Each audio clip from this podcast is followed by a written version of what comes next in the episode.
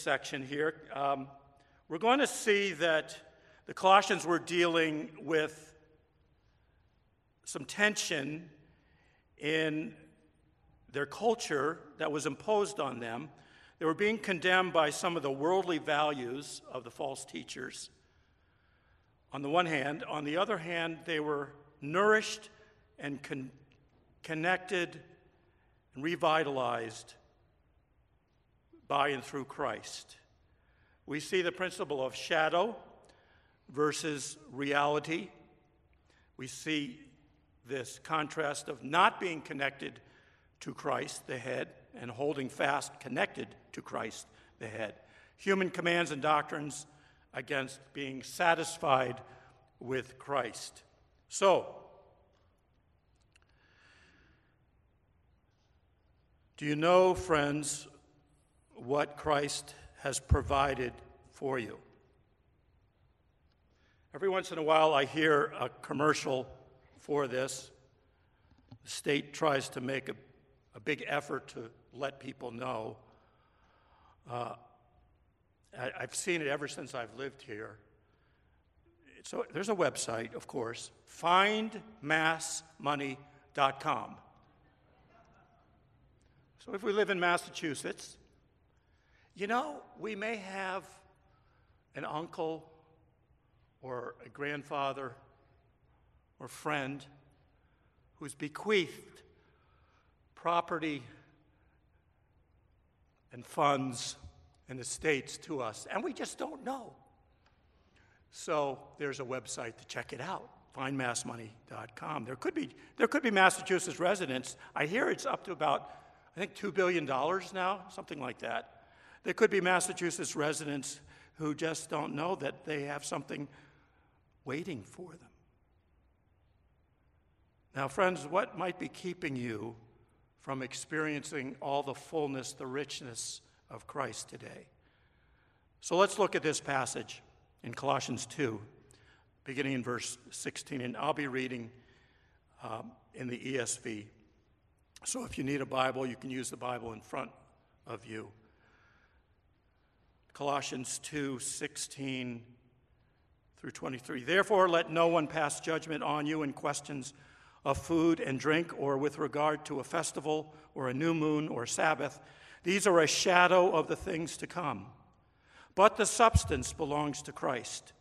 Let no one disqualify you, insisting on asceticism and worship of angels, going on in detail about visions, puffed up without reason by his sensuous mind, and not holding fast to the head, from whom the whole body, nourished and knit together through its joints and ligaments, grows with the growth that is from God. It is with Christ you died to the elemental spirits. If with Christ you died to the elemental spirits of the world, why, as if you were still alive in the world, do you submit to regulations? Do not handle, do not taste, do not touch, referring to things that all perish as they are used according to human precepts and teachings. These have indeed an appearance of wisdom in promoting self made religion and asceticism and severity to the body, but they are of no value in stopping the indulgence of the flesh. Shall we pray? Father, we thank you for all of your word, even the parts that we find difficult to comprehend and understand and to make alive in our hearts today. So, would you open our minds? Would you open our hearts? For Jesus' sake, we pray. Amen. Now, the Colossians were praised. Paul had so many good things to say about them. Their faith was known throughout the world. It's a true, faithful missionary church, church, from what he could see, kind of like church I know in Hingham, South Shore Baptist.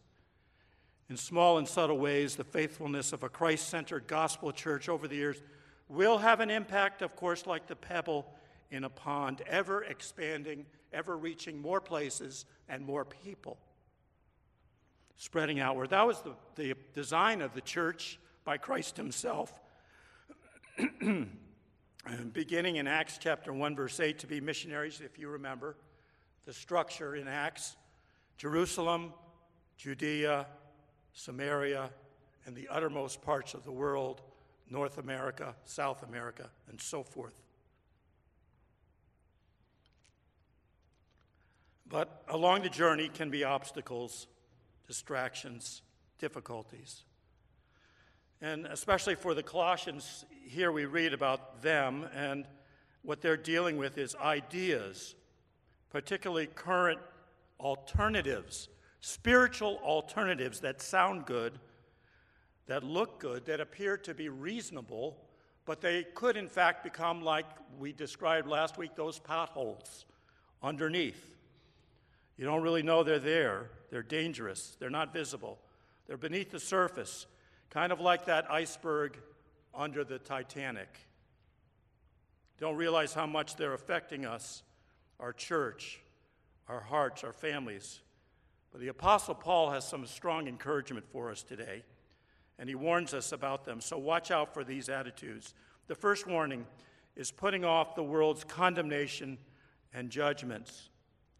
Now, we're used to hearing the, uh, the phrase, judge not. I mean, for a while, and I think even recently, they do surveys of the most popular Bible verse. Judge not has been one of them lately. People don't like the thought of being judged. But this is interesting because he says, do not let any, do not allow judgment on you. Do not let, let no one pass judgment on you. Don't let anyone judge you. Now, what's he talking about? Well, um, maybe we can identify uh, today with what we call cancel culture. Cancel culture. Uh, is falling victim to a new morality of what's right and wrong. We don't want to be canceled because we're expressing our beliefs and opinions about what we believe is right. Sadly, fortunately, cancel culture changes just about every day. It will be different tomorrow, right? And somehow this this culture in Colossians, this gobbledygook of cultural currents, was creating heartache and grief and condemnation for the church. Let's see if we can understand what Paul's warning about here. Now, I don't think this is your usual run of the mill guilt inducing comments from guilt inducing people. Yeah, I think you, you and I probably know what that is. Um, but it's, it's much more painful, it's much more hurtful because it's, it's coming from the authorities down, it's coming from religious people, religious, maybe even religious leaders who they have some sort of respect for, and this is being imposed on them.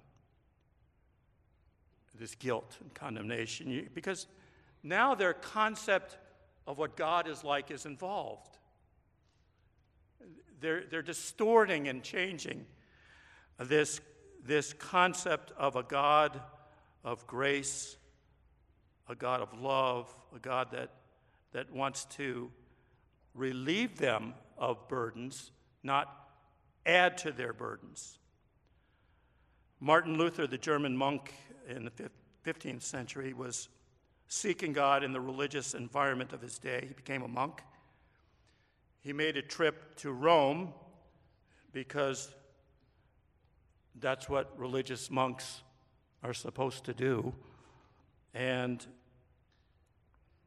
he, his goal, one of his goals was to maybe, maybe earn points towards purgatory for his grandmother by climbing the Scala Santa, the holy steps of the Lateran Chapel, on his knees, all of the steps. But afterwards, he was plagued with doubts.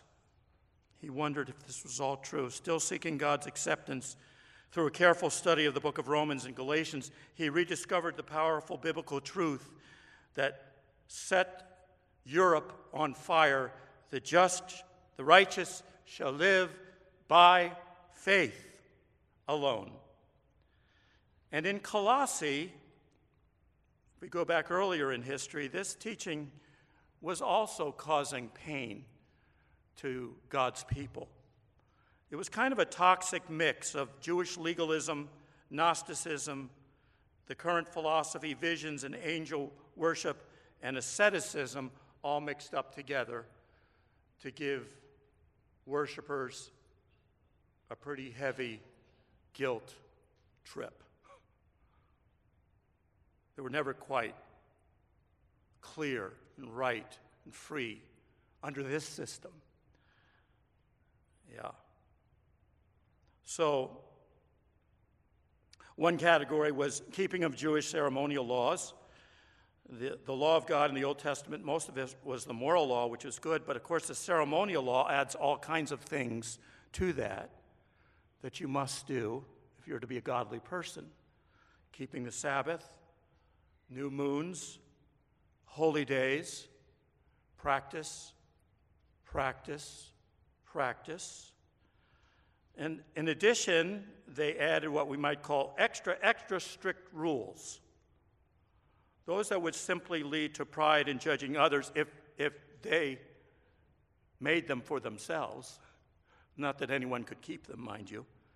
Severe self denial, creating a pecking order to the most spiritual insiders and outsiders. You're in or you're out. Don't touch, don't eat. Ironic on a day like today when I have these beautiful cupcakes sitting right before me.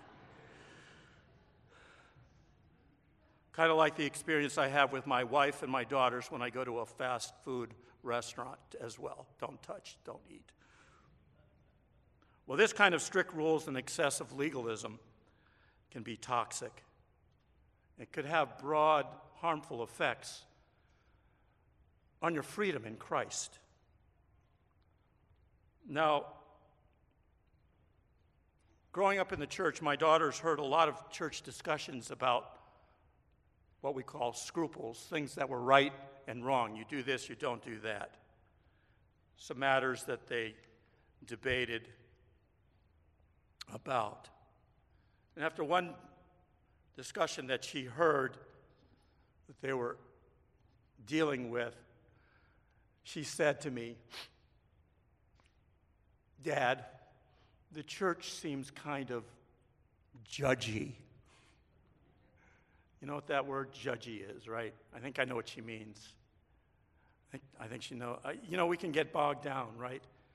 Even in, in the church of, of our own man-made traditions and rules that are not important to our relationship with God. And over the years, I've, I've been in churches that have debated these things far too long.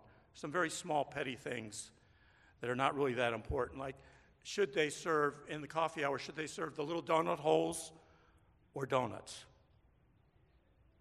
Should, should we have the pulpit furniture located right here, or should we move it a little bit to the right or left? Where should the flowers be? What kind of clothing should young people wear? What kind of hair length could, could they have?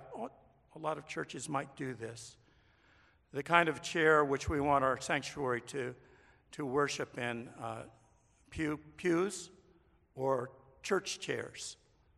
Yeah, we deb- debated that. Whether to allow coffee in the sanctuary or not, and on and on and on. when I first went into the ministry, the, most of the discussions, at least for me as a young pastor, uh, related to what I could what we could or could not do on Sundays. Now, this was from a previous generation. Some of you know what I'm talking about. That were kind of imposed, those Sunday rules were imposed upon us sometimes. And um, they were debating uh, things like whether you could or could not go to the grocery store or to the restaurant or play cards or ride your bike on the Sunday. Some of you do have that experience. All part of this culture then of rules, but none of this was advancing God's kingdom, right? I mean, it's a distraction. And not only, not only that, it's exhausting to try to follow. It's exhausting. But sadly, maybe you or your kids have a false picture of Christ in the church because of these traditions or rules, what you do and what you don't do. Now, I'm not saying that the, the, the, the law of God, what God wants us to do, is not clear and we should obey it. We should.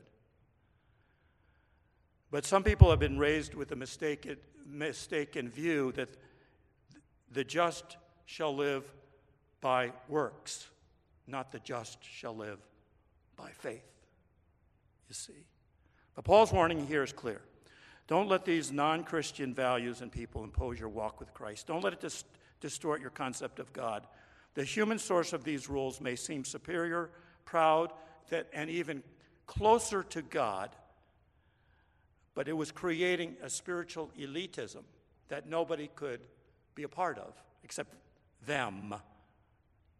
Many years ago, uh, this is my generation, uh, an evangelist, youth speaker, but at the time he spoke to, I think, more people than just about anybody except Billy Graham.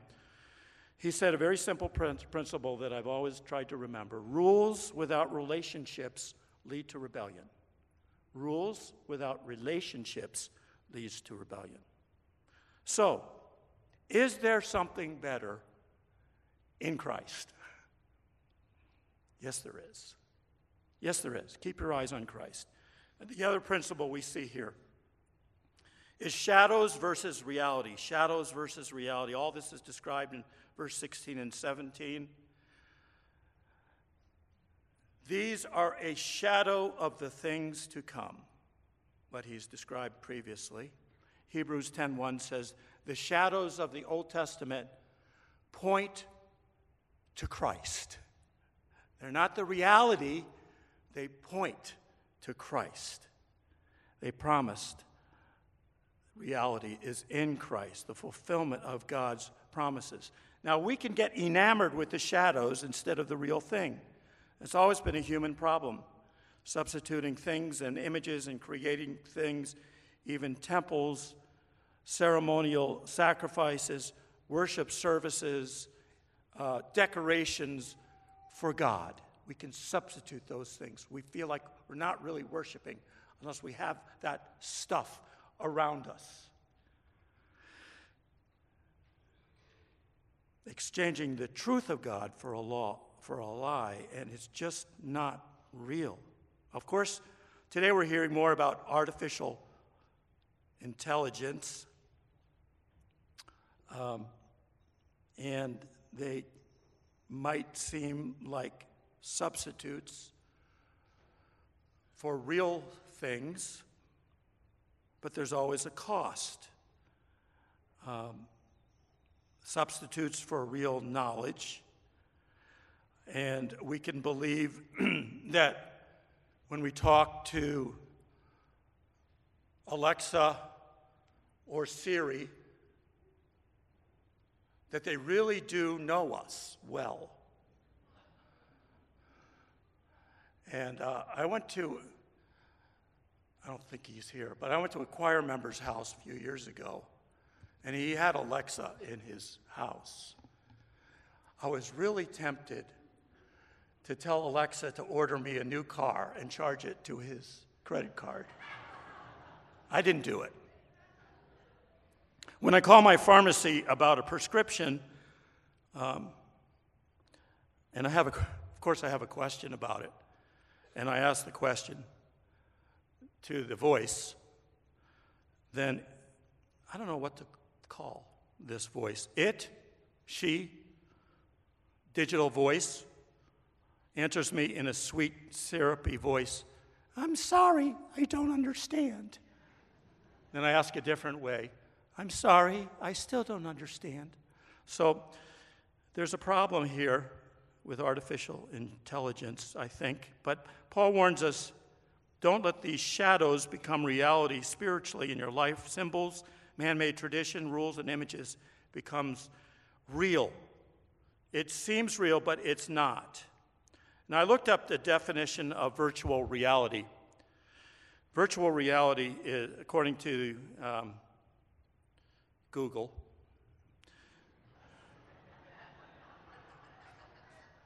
Maybe I shouldn't have asked Google. Um,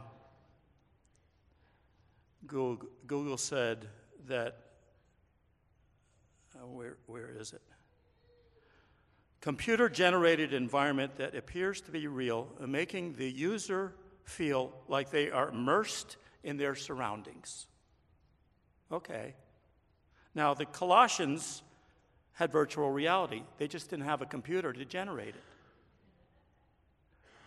These elemental principles, these false teachers, were creating an alternative reality of the world for them, but leaving out the truth of Jesus Christ, the ultimate true source, substance, and reality.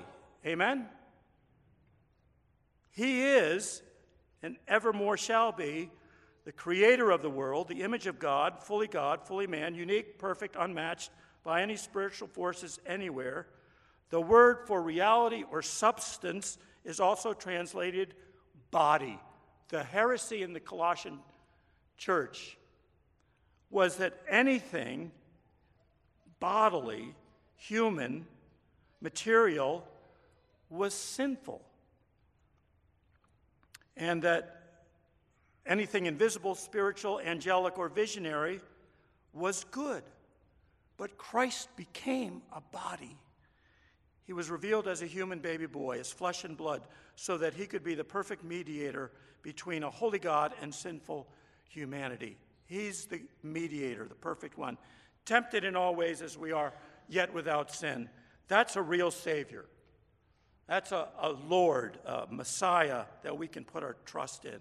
He brings real reconciliation, real peace, real joy, real contentment. We could go on and on. God became one of us.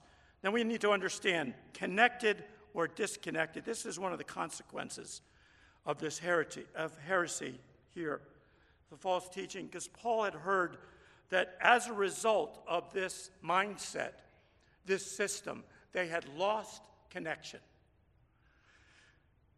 Now, when I say that, lost connection, some of you are getting nervous that your Wi Fi is going to be stopped.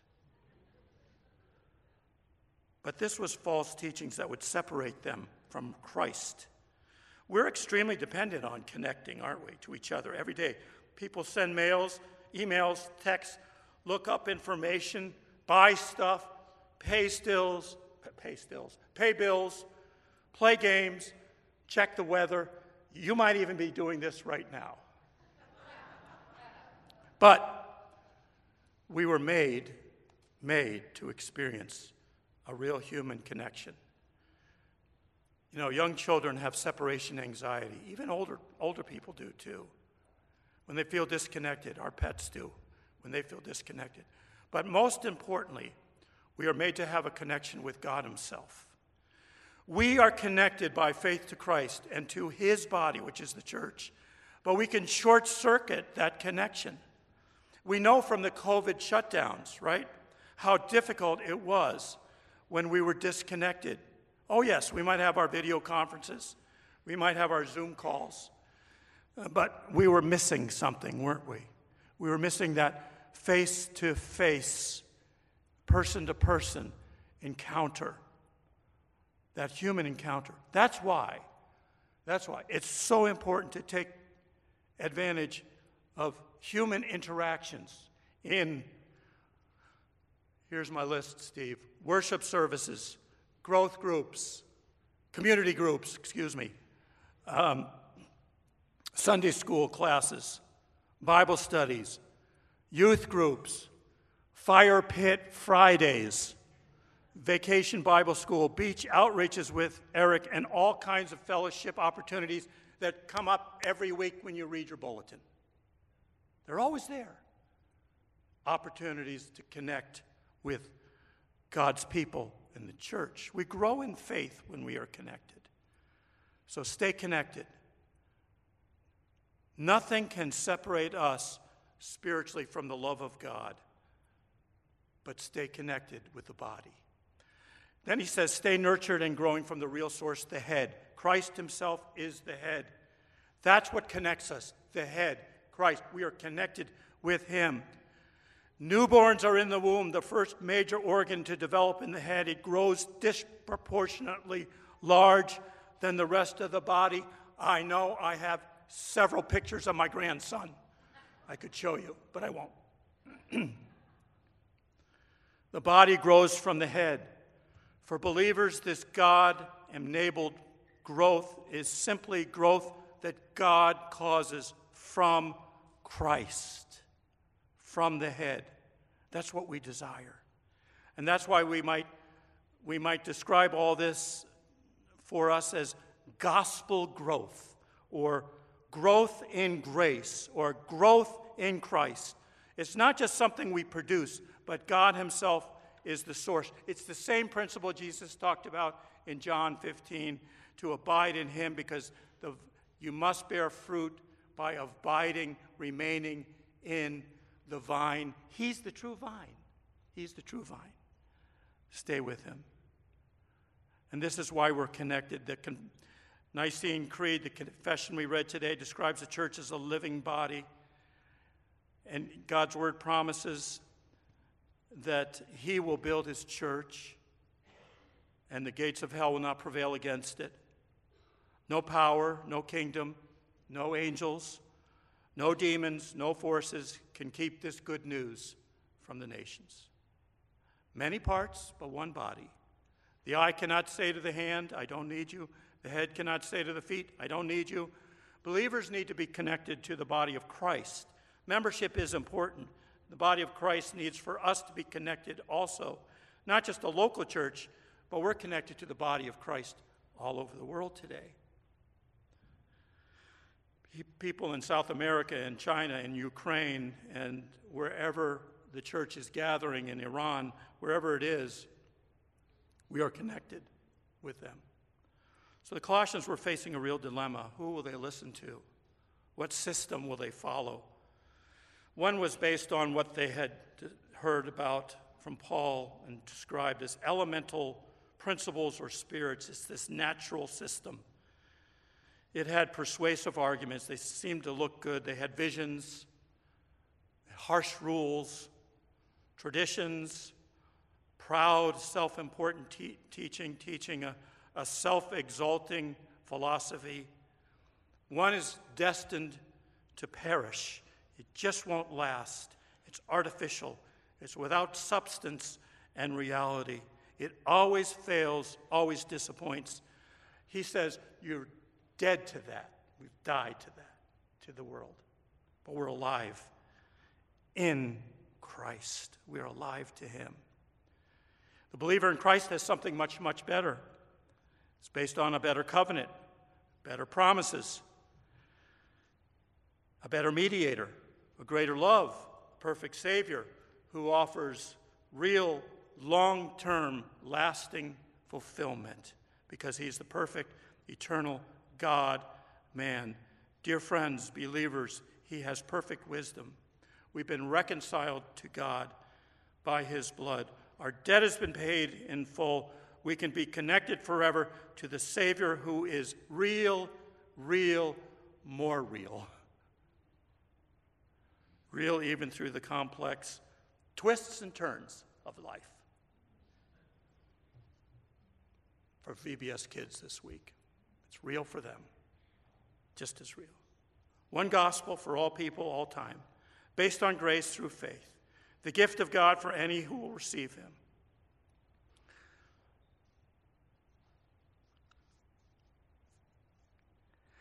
Today, many, maybe some of you, one of you, needs to be set free from the chain and the burden of empty promises, unfulfilled expectations,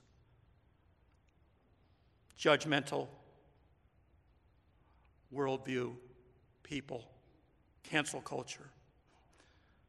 And if you do have heavy burdens, I promise you, Christ can give you rest. He promises that. Come unto Him. All you are burdened and heavy laden, He will give you rest. Get connected, stay connected with Christ forever. You'll never be out of the merciful hands of our triune God, Father, Son, Holy Spirit. Trust in Him to find real peace, joy, fulfillment, contentment, hope, forgiveness. Today can be the day of your salvation. All you do, all you need to do, is reach out and ask Him. Accept Him, welcome Him, receive Him by faith. Would you pray with me this morning? Thomas Kelly says, Here we have a firm foundation, here the refuge of the lost. Christ, the rock of our salvation, His, the name of which we boast. Lamb of God, for sinners wounded, sacrifice to cancel guilt. None shall ever be confounded, whom in Him their hope has built. Father, we thank you that you will never disappoint us when we trust in you, when we rest in you when we cast all of our burdens on you. And you've provided for a way for us to stay firmly, forever connected to the head of the body, Jesus Christ. A relationship that will never disappoint us. We ask, Lord, today that if there's someone today who needs to accept and receive you and your offer of forgiveness and salvation, that they would pray a simple prayer Lord, I need you. I ask you to forgive my sins. I ask you to be my Lord and Savior today, and I trust you by faith. Thank you for all that you've done for me. In Jesus' name, amen.